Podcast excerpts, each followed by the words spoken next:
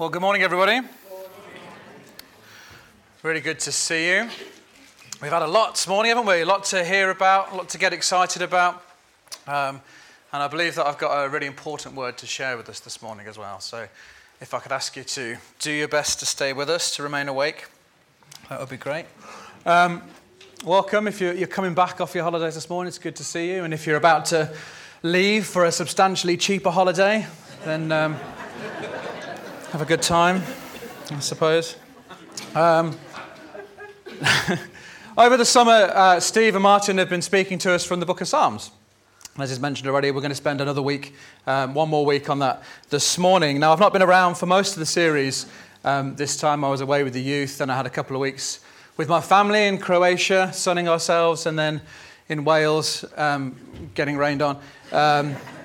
It was a good balance. It was a good balance. Um, so I've not listened to most of the talks in this series yet. I've not had a chance to catch up online. So if I say something that's already been said, if you could pretend it's the first time you're hearing it, just nod and smile. That will be really affirming for me. So we're in Psalms. There's 150 Psalms. I've counted.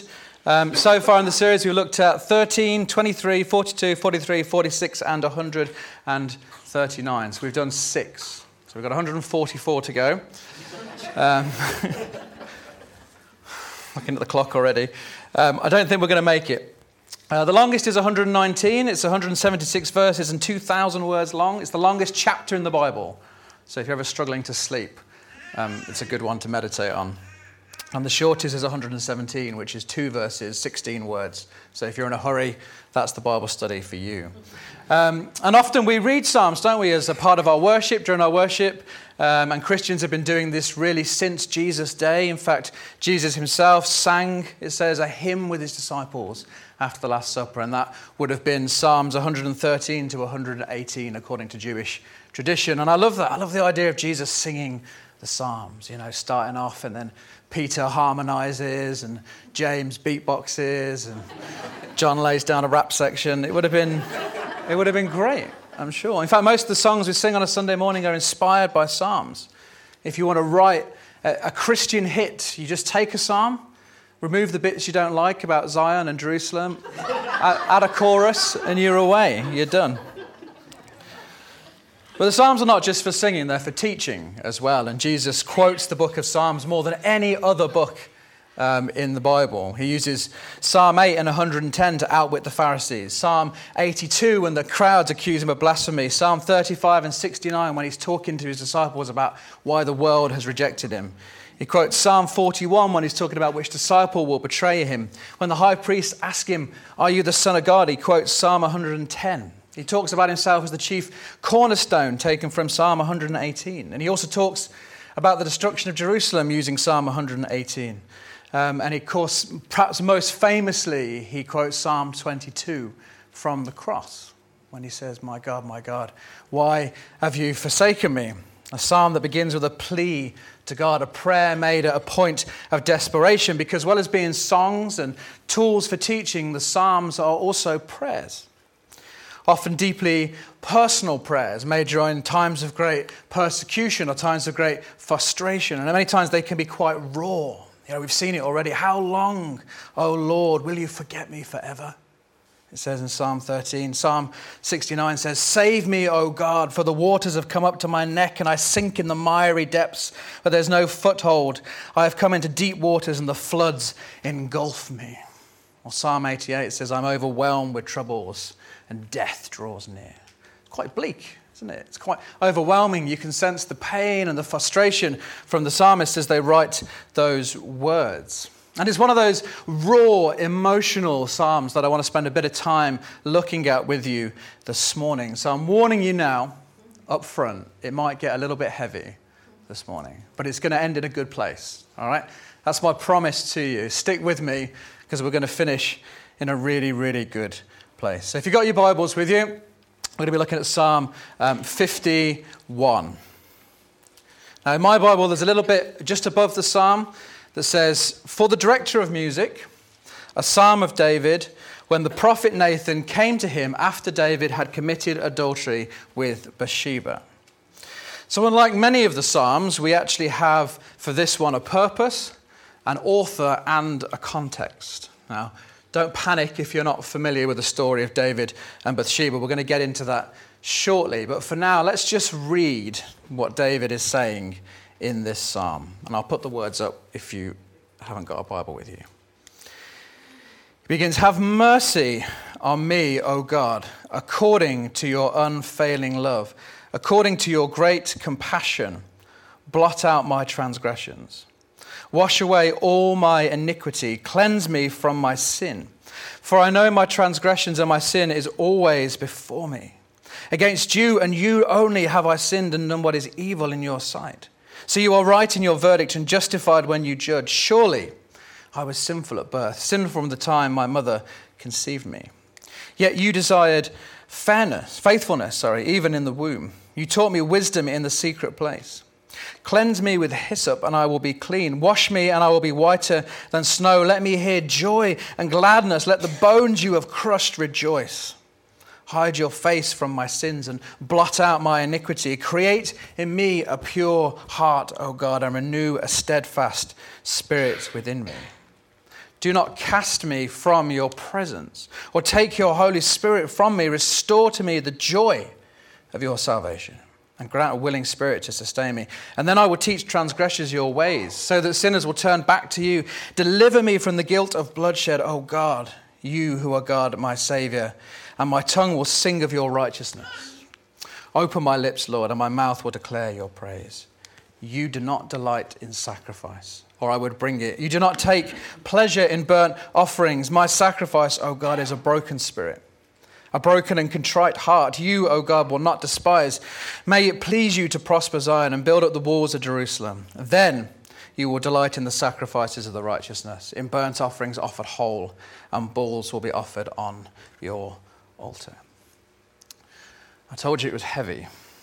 This is the prayer of a broken man, a man who has been living with his sin for too long. My sin is always before me, he says. It's right there. It's all I can see. It's his whole field of vision. A man who knows he's done wrong in the sight of God. He says, Against you and you only have I sinned and done what is evil in your sight. He feels that separation from his Creator.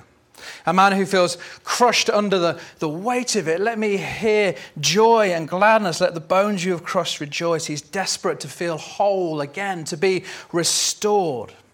Restore to me the joy of your salvation, he says. But why does he feel this way? What's happened to him? What has brought him to this place of desperation? Because this isn't an ordinary man we're talking about here. This is David, the king of Israel, the boy who killed a giant with a stone and his faith in God. I'm sure we've all heard of David and Goliath at least. He was anointed by Samuel ahead of his brothers and chosen to replace Saul as king who had gone his own way. And we read later in Acts 13 God said concerning him, I have found David, son of Jesse, a man after my own heart. He will do everything I want him to do. A man after God's own heart. Someone who desired the things of God above all else. And this is, this is evidence in his life that you can read about in 1st and 2nd Samuel. In 1 Samuel 23, the Philistines come and they steal grain out of the barns. And so David prays to God, Should I go and attack them? Now, you might think if someone's making off with your 42 inch TV, you'd just go after them, wouldn't you? But not David. He prays to God first. And later um, in 1 Samuel 30, his family are taken captive. And so he says, Should I chase after the band of raiders? Will I catch them? God says, Yeah, go on. Hurry up. Go and get them. But you know, because of his obedience and his faithfulness, God uses him to do incredible things. He brings about the unification of Israel. He conquers Jerusalem and brings the Ark of the Covenant, the very presence of God, into the city. He wins victory after victory and he is loved by the people.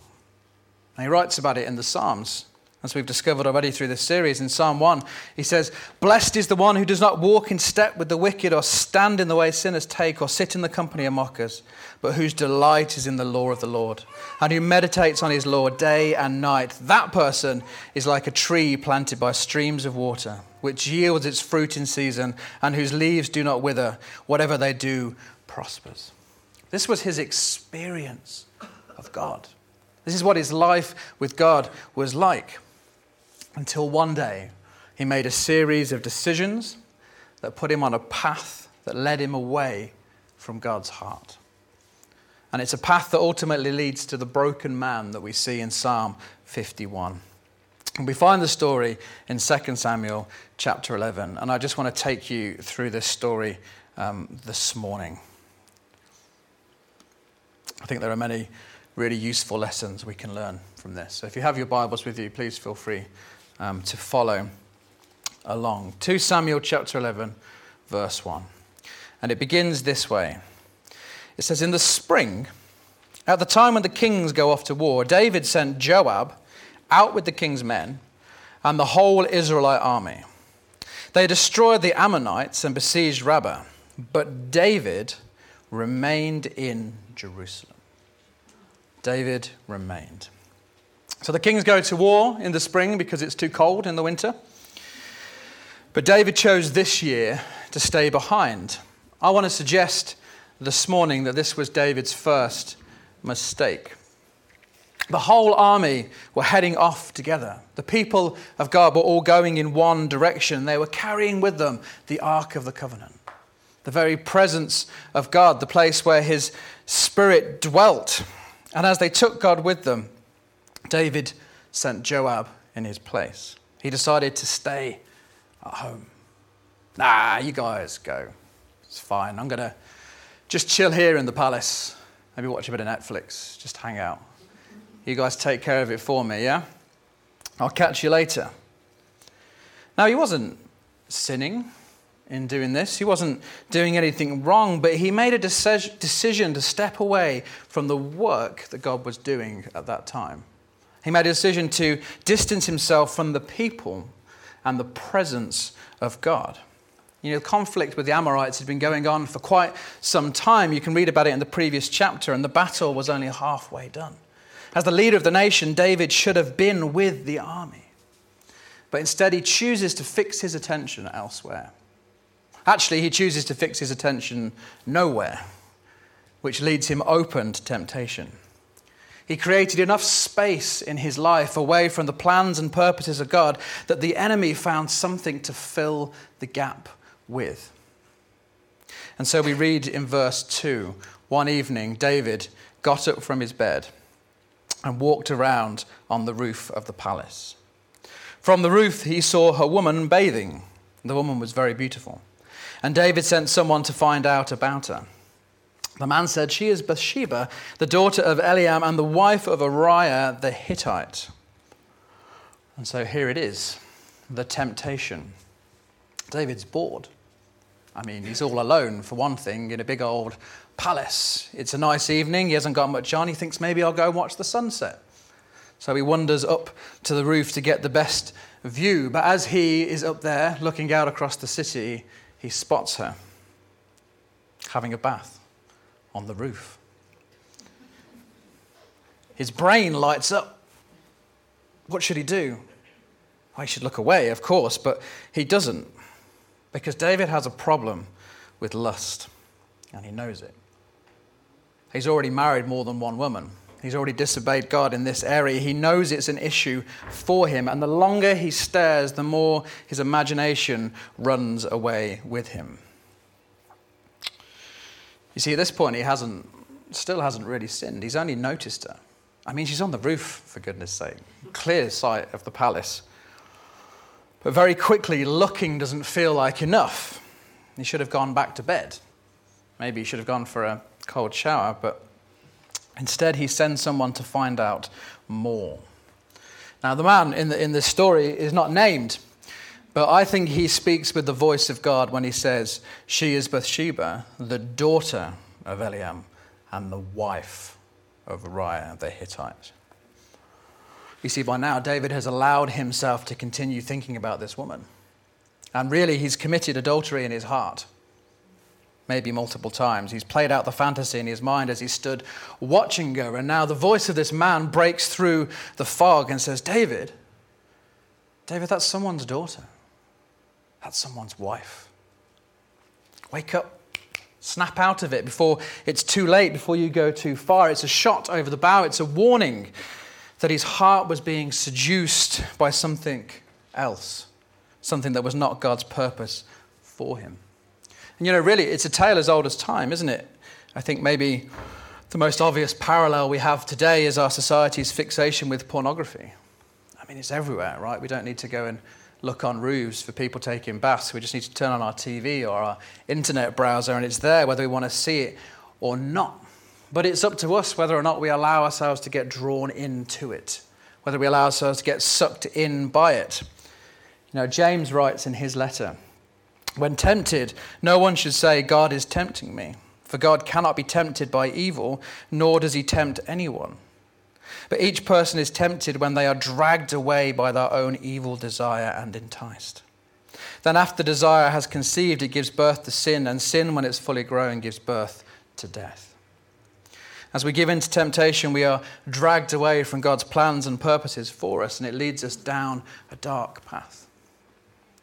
One of the problems um, with pornography in particular is that it's all about self gratification, it's about our wants our needs, our desires, and we forget that the people we're looking at are human. Somebody else's daughter, somebody else's son, real people who God knows and God loves, and it damages us. It makes us able to not function in the real world because we start to see people as objects to be used for our gratification and nothing else. And we need to break away from that fantasy and come back to the real world.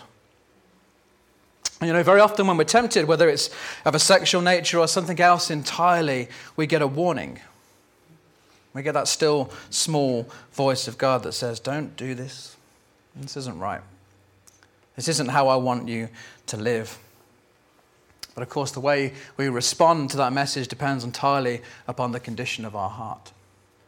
The temptation that David was facing here arguably was less of a temptation than Joseph faced when Potiphar's wife asked him to come to bed. And yet, Joseph responded by saying, My master has withheld nothing from me except you because you're his wife. How could I do such a wicked thing and sin against God? How could I do that? His heart was in the right place. But David makes his second mistake.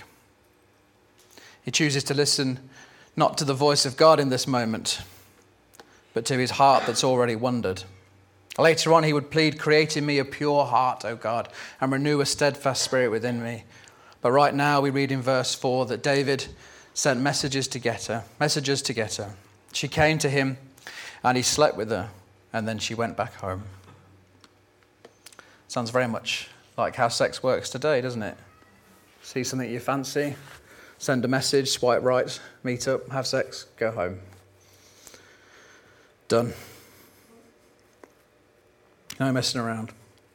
So it's never really that simple, is it? You know, David had moved from a disinterest in what God was doing through to temptation, now to a place of opposition. He'd set himself up against God's plans and purposes for his life, and he'd chosen to go his own way, and things were about to get even worse.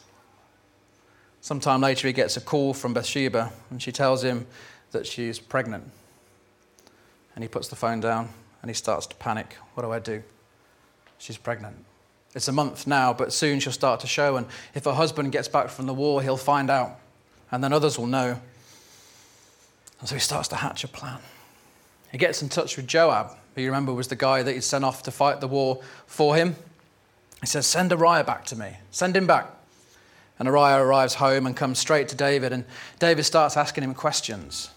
He pretends that he's interested in the war effort. He says, How's Joab doing? How are the soldiers? How's the, how's the war going? Are we winning? But it's all a ruse because all he really wants from Uriah is for him to go home and sleep with his wife. He says, Go down to your house and wash your feet. We all know that, what that means, don't we? Go and wash your feet. Nudge, nudge. Go on. He thinks once he gets those feet out, it'll be plain sailing from there.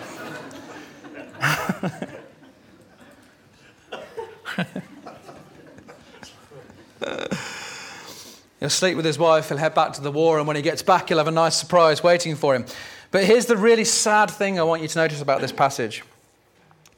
In order to cover up his sin, David is now pretending to be interested in what God is doing with his people, all the while consumed with covering his own tracks. He's moved from a position of genuinely seeking God's heart to faking it just to cover his sin. I don't know if you've ever been in that place before. I have. There have been times where I've stood in church and pretended to be in love with God, all the while feeling like a fraud because what I've done in the week. I might be saying the right things to God, but in reality, I'm not living like any of it's true. And you see, one of the problems with sin is that it distracts us from God.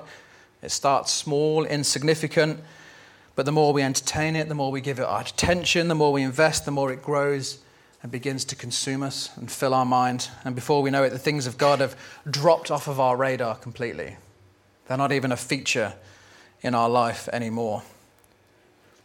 And you know, David has the opportunity here to come clean, doesn't he? He could have confessed his sin, he could have asked for Uriah's forgiveness, but he just pretends like everything's fine and he hides his sin and he buries it deep. Another mistake. The next day, David receives a message to say Uriah didn't go home but slept instead with the servants. And so David calls him back and says, Uriah, buddy, I thought I told you to go and wash your feet. What's going on? And his response is breathtaking. He says in verse 11 The ark, which contained the presence of God, and Israel and Judah, God's people, are staying in tents. And my commander Joab and my Lord's men are camped in the open country. How could I go to my house and eat and drink and make love to my wife? Surely as you live, I would not do such a thing. You see, David's heart was set upon his sin. Uriah's heart was set upon the plans and purposes of God. It's as simple as that. Where's our heart this morning? Is our heart set upon the plans and purposes of God or something else entirely? This should have been a wake up call to David. He should have remembered that God had called him to his purposes. He was anointed for a purpose, but instead he was too consumed with what he had done. He had moved from disinterest in what God was doing to temptation to opposition to now actively trying to remove others from his purpose and people and presence. How much further could he possibly fall? Honestly, I'm afraid to read on, and I know what's coming. David says, All right, buddy, stay here one more night and I'll send you back, I promise. And then he takes down the good wine from the top shelf and lays out some shot glasses and he gets him drunk in an attempt to soften his resolve and get him home to his wife, but he still refuses to go. So David sends him back with a sealed letter for Joab that instructs Joab to put Uriah on the front line where the fighting is fiercest and then withdraw so that he will be killed. Uriah unknowingly carries his own death sentence back to the war. Also, David could hide his sin. And we read at the end of the chapter when Uriah's wife heard that her husband was dead, she mourned. After the time of mourning was over, David had her brought to his house, and she became his wife and bore him a son. And it says at the very end, but the thing David had done displeased the Lord. David had ignored the things God had called him to, which led into indulging in a fantasy and lust, which turned into adultery, which became deception, which finally became murder. And the thing is, all the hiding and all the subterfuge, and it didn't matter because God saw everything that he'd done. He knew exactly what he was up to. He knew the condition of his heart. We can never hide from God. In fact, in the next chapter, God sends Nathan to him. Not our Nathan, different one. Um, and he tells him straight. He says, Why did you despise the word of the Lord by doing what's evil in his eyes? You struck down Uriah the Hittite with the sword and took his wife to be your own. You killed him killed him with the sword of the Amorites. And it hits him. Finally, it hits him. The full weight of what he's done. He can't pretend any longer and he cries out, I have sinned. I have sinned against the Lord. And we read, we read those words earlier Have mercy on me, Lord. He's finally ready to confess his sin to God. And it breaks him because it means that he has to stop making excuses and take an honest look at himself. He starts by taking ownership of his sin. He says, Against you and you only have I sinned and done what is evil in your sight. He holds up his hands and he surrenders. And then he finally comes clean. He asks to be delivered from the guilt of bloodshed. He confesses his sin to God. which leads him to ask for forgiveness. He says, Cleanse me with hyssop and I will be clean. Wash me and I'll be whiter than snow. Hyssop was a herb that was used um, uh, during Jewish ritual cleansing. They would dip the herb in the blood of the sacrifice. And so David has a sense that there's a sacrifice that needs to be made. And of course, God makes the ultimate sacrifice, not just for David, but for all of us when he sends Jesus to die in our place. And then David asks for God's grace. He says, Create in me a pure heart, renew a steadfast spirit in me. He wants to experience the presence of God in his life again. He wants the very thing that he doesn't deserve. And the final thing he asks for in his prayer is to be used by God again. For his purpose, he says, I will teach transgressors your ways, so sinners will turn back to you. And you know, the amazing thing is that God does it. He looks forward to the sacrifice that Jesus will make. And he looks back at David and he forgives him. He takes away his guilt, he takes away his shame, he removes his sin. His actions still had consequences, but God removed the guilt and the shame and restored him. Listen to what David writes in Psalm 32. He said, Blessed is the one whose transgressions are forgiven, whose sins are covered. Blessed is the one whose sin the Lord does not count against him, and whose in spirit and whose spirit is no deceit. When I kept silent, my bones wasted away through my groaning all day long, for day and night your hand was heavy on me. My strength was sapped as in the heat of summer. And then I acknowledged my sin to you, and you did not cover up my iniquity. I said, I will confess my transgressions to the Lord, and you forgave the guilt of my sin. And you forgave. So, where does this leave us this morning? What's the lesson? Well, maybe there are parts of David's story, as I've shared it with you, that have resonated with you. At various points in my life, I've found myself um, empathizing with David. I've never gone as far as to have someone killed, but I've certainly found myself being seduced by sin. And maybe you have an awareness this morning that things are perhaps just not as they should be that there is a sin in your life that has a hold over you that is driving you away from God, from His presence and His purposes in your life. It might be something that you've struggled with your entire life. In fact, it probably is, because the enemy is not very creative. He uses the same old traps to get us lust, greed, anger, jealousy, apathy, laziness. And the lesson we need to learn from David is that there is only one way to deal with it. We have to shine a light upon it. We have to stop trying to hide it. We have to stop trying to justify it to ourselves and to others. And we have to admit to God, God, I'm a sinner. I've messed up. Again. And I'm sorry. Because it's only when we do that that God can begin to heal us. As I've said already, you know, David's life remained complicated because of the decisions that he made that year. But because of his willingness to confess and take ownership of his sin, he experienced God's forgiveness in his life. And so can we. So, as I come into land, let me just try and pull a few of these lessons together. The first mistake I think David made was removing himself from the presence of God and the people of God. I think that's the first thing he did wrong because it was in that environment of isolation that he opened himself up to temptation. We all know our weaknesses. We know where the enemy will get us. We know when we're most vulnerable, and we also know that we're stronger together. If we have the opportunity to be involved with other believers, whether it's a Sunday morning or a life group or a ministry, we should take it. Because, you know, left to our own devices, we struggle. And if you're someone that, that struggles with looking at the wrong things, then you need to make yourself accountable to someone. You need to put other people in your life that will watch you, look over your shoulder, that will challenge you. There are no ladies taking a bath in the middle of the battlefield. The second mistake David made is that he ignored the warning. The Apostle Paul wrote much later on No temptation has overtaken you except what is common to mankind. And God is faithful. He will not let you be tempted beyond what you can bear, but when you are tempted, He will also provide a way out so that you can endure it. We need to learn to listen to that still small voice that says, just stop. Stop. This isn't, this isn't what I have for you. This isn't my plan and purpose for your life. And if we don't hear that voice, then, then maybe we need to spend more time with him because Jesus said, My sheep listen to my voice. I know them and they follow me. The third mistake that David made was that he pretended everything was okay when it wasn't. We all sin. We're not perfect. We need to learn how to take responsibility for our own sin, to confess it to God regularly. That's why it's built into the Lord's Prayer. It's, it's right there. Forgive us our sins. Forgive us our trespasses as we forgive those who sin against us.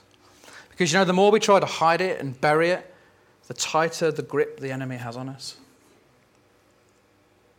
One of the reasons pornography has such a hold on people is because it's done behind closed doors. It's a secret. But it's a lie, really, because God knows the state of your heart. So don't hide. I'm going to finish um, just by reading to you from 1 John 1. I want to read to you the promise of God in all of this. And this is what I want us to leave with this morning. This is what I want us to hold on to. I said I was going to finish in a good place. This is what 1 John 1 says.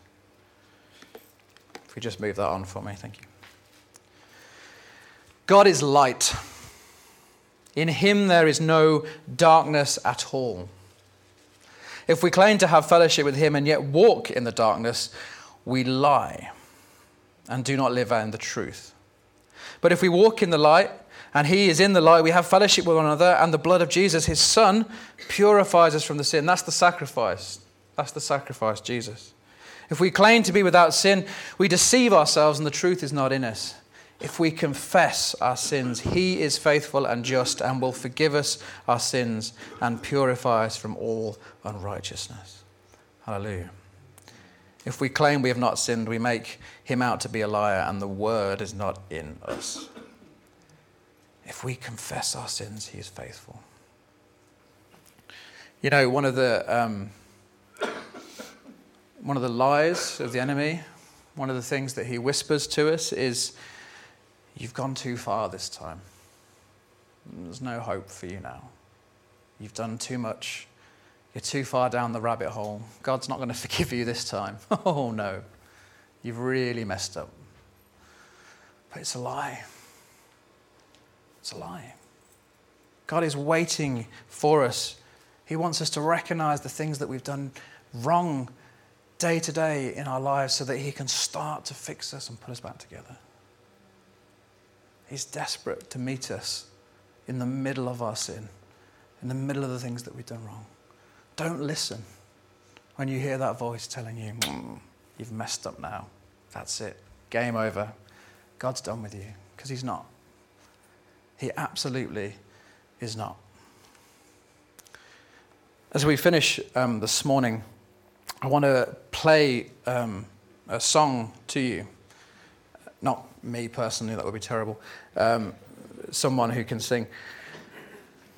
Sometimes when we um, finish a Sunday, we just get the band back up and, and, they lead us in a worship song, which is always brilliant. But sometimes we switch into that, oh, it's the last song, I can nearly go home, I'm just going to sing this song and I'm out of here kind of mode. But actually, I want us just to have two, three minutes to reflect on the words that we've read together this morning. I want us to have a bit of space to, to pray. So I'm going to just play the song. There's some lyrics on the screen. You can read them or you can just listen to the words. But as we do that, I want us to check our own heart and just make sure that there is nothing that we need to confess to God. We can close your eyes, you can be still, you can pray silently. Um, but I want us to be sure as we leave this morning that our hearts are set on the plans and purposes and presence of God. And if we need to this morning, hold our hands up and say, God, I'm a sinner. I've messed up. I need you to forgive me, then I want us to be able to have the space to do that. So we're going to listen um, to this song together, and the band will come up and lead us afterwards. If this morning you're fine, everything's confessed, there's nothing you need to worry about, then good job. Would you just um, pray for the rest of us? me included. Because I think we're all in the same boat, really. Okay, let's just um, play that song. Thank you.